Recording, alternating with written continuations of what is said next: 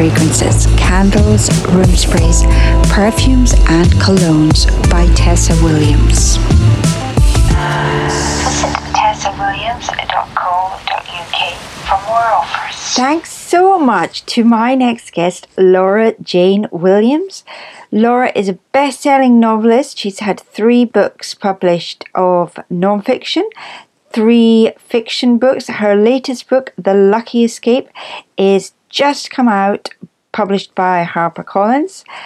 And it is fantastic. Thank you, Laura, for coming on the show. Thank you. Yeah, I was just wondering if we could kind of go into the sort of background of where all your writing um, began from, because it sounds like you've done so many interesting things. You've traveled, you've worked in a language school, you've been to Bali, and I don't know, you look about twenty-five. So yeah, how did, how did it all start? uh, well, thank you. I am thirty-five, but I will take the twenty-five. Thank Good. you. Um, Still yeah, very young. I guess I, yes. Um, I suppose I always knew I wanted to write. And when I look back, it's that age old thing of, um, you know, at school and in the creative writing classes and uh, taking English at A-level, because I thought I would get to do a lot more creative writing than I did. Um, yeah. and, and feeling like, um, you know, it was never a viable sort of career option. You're steered away from the arts.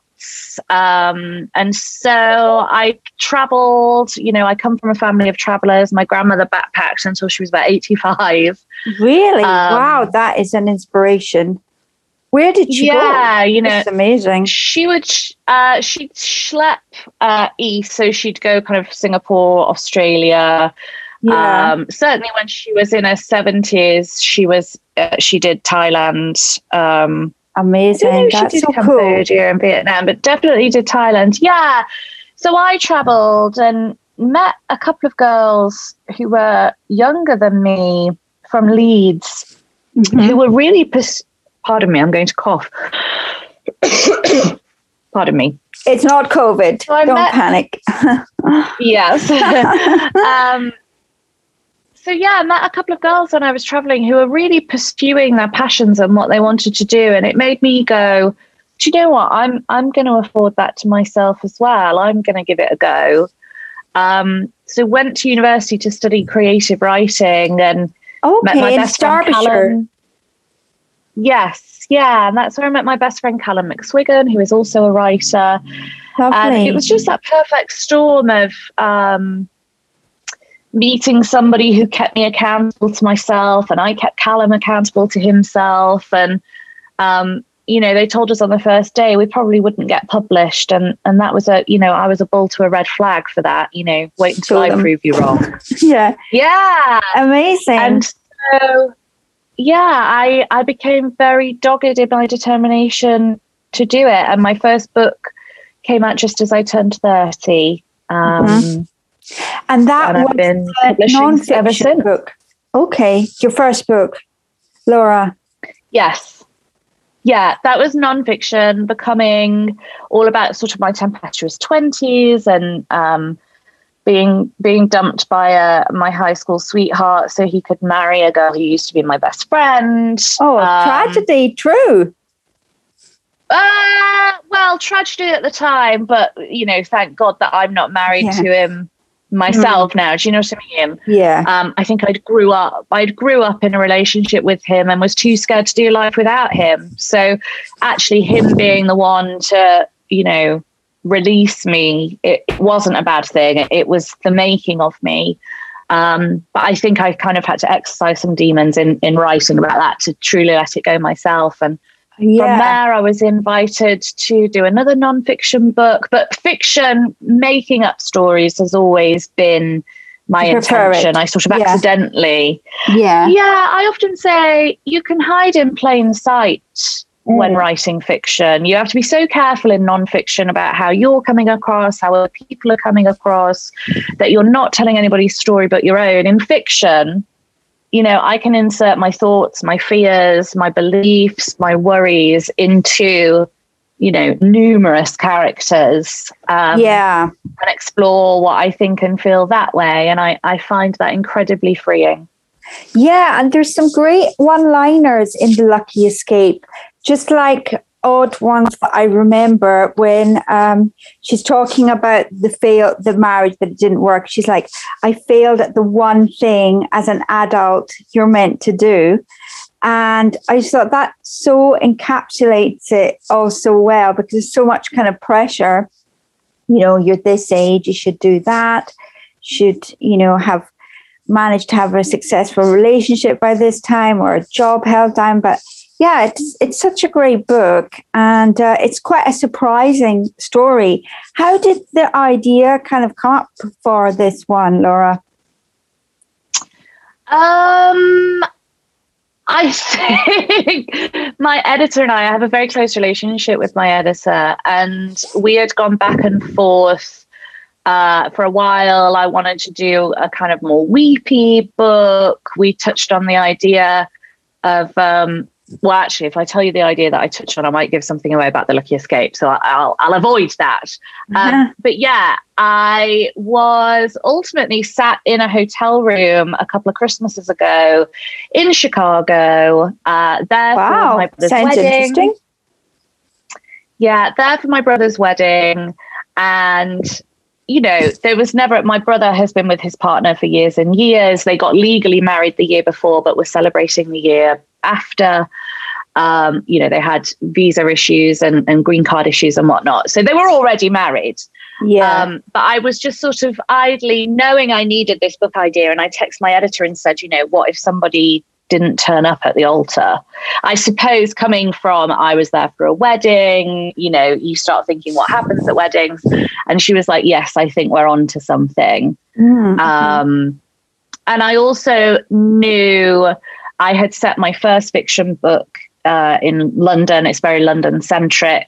Um, The Love Square that came after that was set in the Derbyshire countryside, which is where I live. Yeah. So then I knew I wanted to write about a place very far from home. Mm-hmm. Um, so then the idea of this honeymoon came up. And yeah, as I was writing it, you know, I was writing it at the height of the pandemic. Um, so for me, it was really about escaping the reality of Um, you know, the stay-at-home order and being on lockdown. So, you know, I wrote it from the sofa in my pants, but it, and what a joy and a pleasure and a gift that in my imagination. Oh, what an achievement. You know, I got to be yeah. on, on both coasts of Australia. Yeah, and it does feel like an achievement. Um, I know so many people just, you know, were totally running on empty during the pandemic, and I just feel so, I mean, I'm contracted to deliver a book, so I had no choice. I, I had yeah. to do yeah. it. Um, but yes, it was a wonderful way to pass the spring and the summer last year um, yeah. when real life just felt so awful. And I, I don't think I ever really anticipated releasing it when we would still be weathering a pandemic. So I hope that in the same way that it was conceived as an escape, that people can read it as an escape. We might not be able to go on holiday, but hopefully if you read The Lucky Escape, you'll you'll feel like, like you've been it. to Australia too. Yeah. I know. Yeah, it's quite a quite a tough time still, really. I'm in Scotland, and uh, just the thought of be not being able to go anywhere this summer, you know, used to always go to Cadiz in Spain every single year for about sixteen years, and now you can't go anywhere. So good to have books like yours as a good mm. escape. But um, going back to your first book, as you were talking about, and that was just before you were thirty that it was published. And was that before, because you've also done great journalism work too, and you've had columns in lots of magazines. Was that after your journalism, or kind of come at the same time? That um, kind of come at the same time. Becoming came out, um, and I don't think the misogynistic reception that it had from some parts of media would be oh, really? the same day, kind of post Me Too. Yeah. Mm. So even though we're only going back five years, I, you know, I remember Change, yeah. I did like twelve, twelve interviews in a row with the B B C, all different regional parts of the B B C. So I'm sat in a booth at, at the yeah. B B C in London, being connected all over the country. And it, all the male disc jockeys Uh, basically inferred that if I had read a book about getting over heartbreak by, you know, being a bit promiscuous, um, how would I ever get a, a boyfriend again? You know, basically I was yeah. a bit of a used up slag, and how did I feel about that? Oh yeah, and that would not happen now. Could not. No. And and, yeah. and it really um, it really affected how I saw myself, because I internalized that for, for, for a moment. You, yeah. And it ended up getting picked up by like the Daily Mail, The Sun. I was, at the time, I had um, a Google alert for my name, and I was getting Google alerts in every language you could imagine. And ah. at the same time was also dating and genuinely looking for love. And I used all of that as a way to pitch to Grazia. Uh, the features director at the time had reached out to say that she had loved the book. And I said, yeah. I've got a column idea. If you don't want it, I'll take it somewhere else. But I'm dating. Yeah. And when I talk about sex and love, look at the headlines it generates. And so yeah. they picked me up for a four-month column, um, yeah. which was amazing. And I feel mm. very proud of myself that that could have gone one of two ways. I could have let the more misogynistic response to my story, you know, bring me down. But what yeah. I actually did was pick myself up and use it to my advantage. Yeah. Um, and I'm incredibly proud of that. Incredibly proud of that. You turned it around. Yeah. That's really cool. Mm. Yeah. Thank you. And how do you kind of feel about journalism now? Because obviously um, newspapers and magazines, they've really suffered over the past years with mm. the budgets, and people just don't get out to buy them. Everything is online. But how do you, do you still enjoy the kind of print um, aspect? Um, yeah, and I don't think, you know, the thrill of seeing your name as a byline, I, I just don't think it ever goes away. Yeah, um, very good. I've, I've never made a full-time living out of journalism. Hmm. Um, and I do actually teach. Quite hard nowadays. Um, yeah, I do teach the occasional course on pitching and writing for magazines, but okay. always with the caveat of do not go into this thinking it's going to be a full-time gig. Yes. And anyone I know for who it has been a full-time gig, you know, they are having to add strings to their bow. It is this very millennial portfolio career, um, right? Yeah, where, you know, straight up writing, it, it's just not feasible. It's so hard. You know, people it's are public hard. speaking, they're writing yeah. books. Yeah. Yeah. Um, but writing books yeah, is, with the advent- is wonderful. Yeah. You've done so well with it. And what would you say was kind of the turning point in having your ideas to getting them published and getting your, your first book deal? Or what was that kind of turning point for you, Laura? Um, I mean, I've, I, the hunger for it has just grown and grown and grown. Yeah. Um, you know, I was always taught it's not about getting a yes, it's about fencing off a reason for people to say no. And Great. so being very, I like that. Being very, yeah, it's helpful. Strong. Being very strategic. Yeah. I set up a blog. I built up an Instagram following. I built up a Twitter following. You know, I was very strategic. Um, Very good. You know, important as nowadays. a way to make sure. Yeah. As a way to make sure, you know, there was no reason to say no to me. Yeah. Um, yeah. And, you know, you, you get a certain success, or you get a certain book deal, and then your idea of success and what you want next changes. Yeah. Um, but yeah, yeah, for me, it always comes comes back to that. Very good. I mean, you are you are with a huge publisher now. You are. This book is published by HarperCollins, isn't it? Have you always been with them, or how how did it come around that you you chose them, or they chose you to go with? Uh, my my nonfiction is with Hodder and Stoughton, okay. and um, just through publishing. Um, I got to know editors. I got to know people. People would follow me. I would follow them. We'd see each other at events. And I had been teaching some creative writing classes, and somebody at Avon is the imprint, which is oh, part right. of HarperCollins. But not to do and with the Avon. Reached, okay, yeah. No, no, no. Okay, because I know you do uh, beauty as well. There, yes, I did used to be a beauty P R uh, no way, for about ten yeah. minutes. It, it, that yeah. was not, uh, uh, I loved it while thing. I loved it, but ultimately I knew it was books that I wanted to do. Um, yeah. Yeah. So somebody at Avon reached out to me and said, did I know anybody um, who might be able to carry a project? They had an idea for a story they wanted to tell. Did anybody from my writing courses seem to fit the bill? And I was like, well, actually, what about me? What's the story? You know, yeah. And this editor said, oh, I didn't know you wanted to write fiction. I said, I'm trained in fiction. So mm-hmm. that's how it came about. Um, yeah. And from that, you know, the book did incredibly well. And so I was signed for, for more books. Excellent. Um, yeah. Very good. Yeah.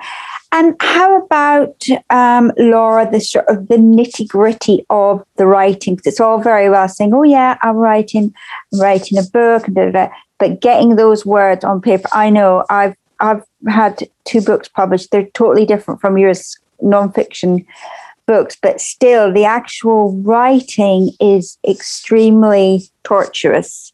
How do mm. you find is the best way of doing it? Is there a time of day? You just do it all day or the night, the morning, or what's the best time? Um, I mean, I definitely think you have to have like discipline over motivation. Discipline, if you're waiting yeah. for motivation every day, you'll be disappointed. Yeah. So it is about the discipline. And the more I do, the more I know if you leave it too late for deadline, it's just too painful. Stress. And it feels better. Yeah, it just feels better going to bed knowing that I've had a bash, that I've given it yeah. a go, rather than going to bed and I didn't. And and so sometimes, I know they say you should act out of love and not fear, but sometimes I write out of the fear of it just feels too crappy not to have done. You know, I'm picking yeah. my lesser evil. Yeah. Um, I don't want to go to sleep being like, mate, you could have at least done five hundred words, you know. Yeah. Um, yeah. So, yeah, I can seldom do, you know, I average probably two thousand words in a writing session, sometimes three thousand. Wow, and I tend to have a run of, I tend to have a run of several really good days and then a bit of a break and then another run of several good days. Um, mm. And the breaks in between drafts as well help. I think knowing I'm a project-based person, so having a set amount of time to do a crap draft, having a set of time to make it a better draft, having a set of time to do structural edits, et cetera, et cetera, really yeah. suits my personality. Leading into that, it was Cheryl Strayed who I first heard talk about herself as a project person, and I just so I, I oh yes, I identify with that. I'm a project person too. Excellent. Right. Yeah. So like everything is a project and kind of treating it just as an individual kind of entity mm. sort of thing. Yeah. Yeah. Yeah. That's a good idea. Yeah, absolutely. Yeah. Mm. And Laura, do you tend to make a big plan first of how the book is going to be, or do you just kind of start writing and then it goes, this happens, that happens, and da da da? In the end, because I know every writer um, is different. Yeah, and I think every project is different as well. Certainly, the more books I write, the more I'm coming to understand that every book needs something different from you. And I used to be a very heavy plotter. Plotter, I yeah, that's wrote, the word. Uh, I used to be, um, yeah, a huge plotter. Then I wrote a, a short novella without wow. a plan. What's it called? It was so joyous. Um, I am not allowed to talk about it yet. Top um, secret. All uh-huh. will be revealed. Yeah. Yeah. But good. In writing that, and I didn't have a plan for that because it was such a short project, it taught me so much about the value of letting your characters tell you where they want to go. Oh, and so okay. the book I'm working on now um, has a much looser outline. And I think... Um, you know, plotting to within an inch of your life is a bit of a, you know, it's the illusion of control, because yeah. things always change so much anyway. So if mm-hmm. the illusion of control is helpful for a project, fine. But I am learning a little bit to give up the ghost with the illusion of control, because yeah. I'm trusting my own skill as it's Absolutely. developed. I'm trusting it so much more. Yeah, yeah, that that's that's interesting.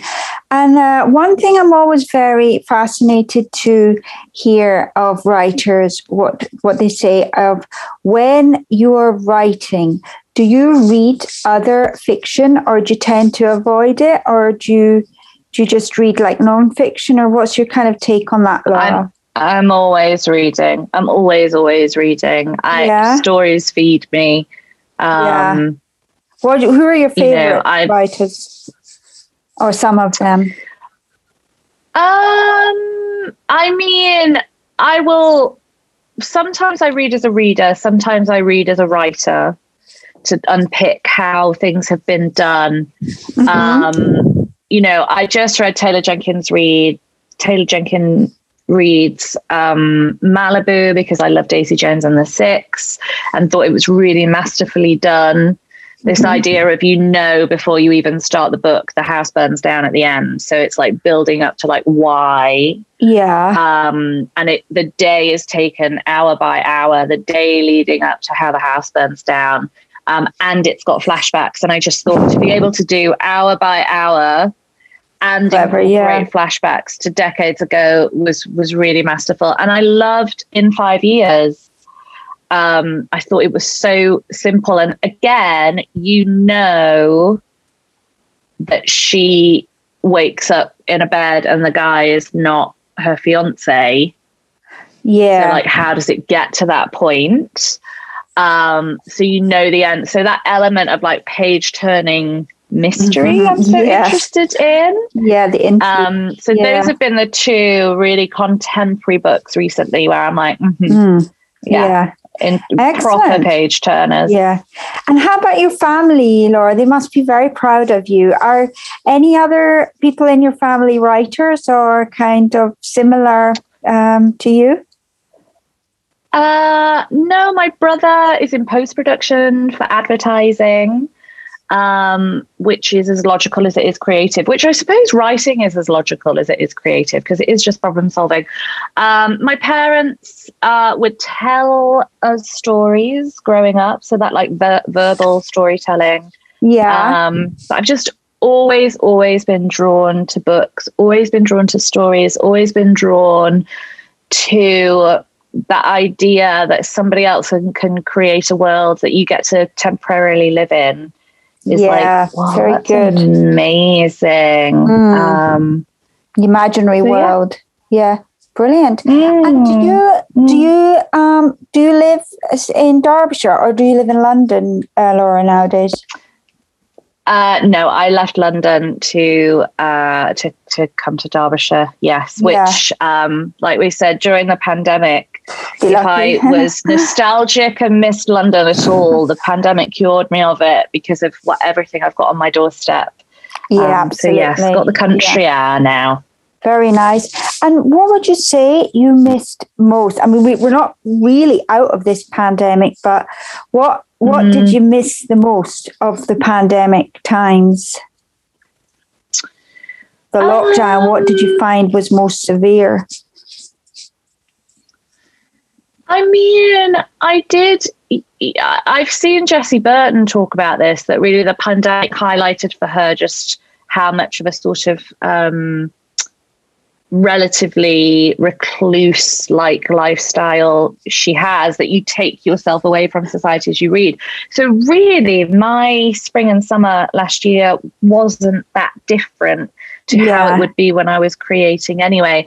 If anything, mm. you know, I had um, The Love Square come out as I was writing The Lucky Escape, and I was able to concentrate on writing because I wasn't gallivanting about doing events and signings yeah. and meetings. It kind of limited my distractions in a lot of ways, which is why, you know, I never thought I'd be publishing a second book in a pandemic. I don't think anybody could have anticipated that. Um, but trying to hold on to those lessons of keep it quiet, keep yeah. it, you know, let the book do the talking, mm-hmm. um, and just focus on writing the next amazing thing. Um, Very good. But at yeah. the same time, I'm like everybody else. I'd I'd love to be wave, you know, waving my passport and hopping mm. on a plane to Chicago to see my brother or get some summer sun. But um, yeah. you know, short short term pain for for long term gain, isn't it? Let's get the world vaccinated. Yes, indeed. That's what we get back to, better kind of normality. And just a final um, question, Laura. You've had an enormous success with your books and you're a great um, speaker and journalist. Um, what would your advice be to young people who are really keen to get into writing or novel writing, whatever? What would you suggest? Just write the book. Just do it. There's nothing else you need to do except write the book, mm-hmm. and the yeah. rest will come. Yeah. But write the book. Don't talk about writing the book. Just write the book is mm-hmm. my advice. Excellent. Well, thanks so much, Laura. It's wonderful to speak to you. And the best way for people to find out about you and um, all your latest um, updates and everything, because I know you do You do also do classes sometimes, and um, will you be having any live book events with this book, The Lucky Escape, that people can come and meet you uh, at or anything, or, or online? Uh, What's coming no, up soon? No live events. There's there's discussions around a couple, but again, the pandemic, you don't want to be planning too far in advance, and I don't want the responsibility of people coming out before it's truly time. Uh, but people can connect with me at Laura Jane Author on Instagram, and any exciting Perfect. news is always posted there. Yeah. Okay. Well, marvelous. Thanks so much. Great to speak to you, and good luck with the next book. And hopefully we might we might meet in the real world once one time. Never yeah. Know. Let me know if you get to Scotland Absolutely. ever. Thank you very very yes. much, and really enjoyed speaking to you. Well done. Thank you so much, Tessa. Okay, take care. Thank you. Bye. Bye. Lay where you're laying. Don't make a sound. I know the water.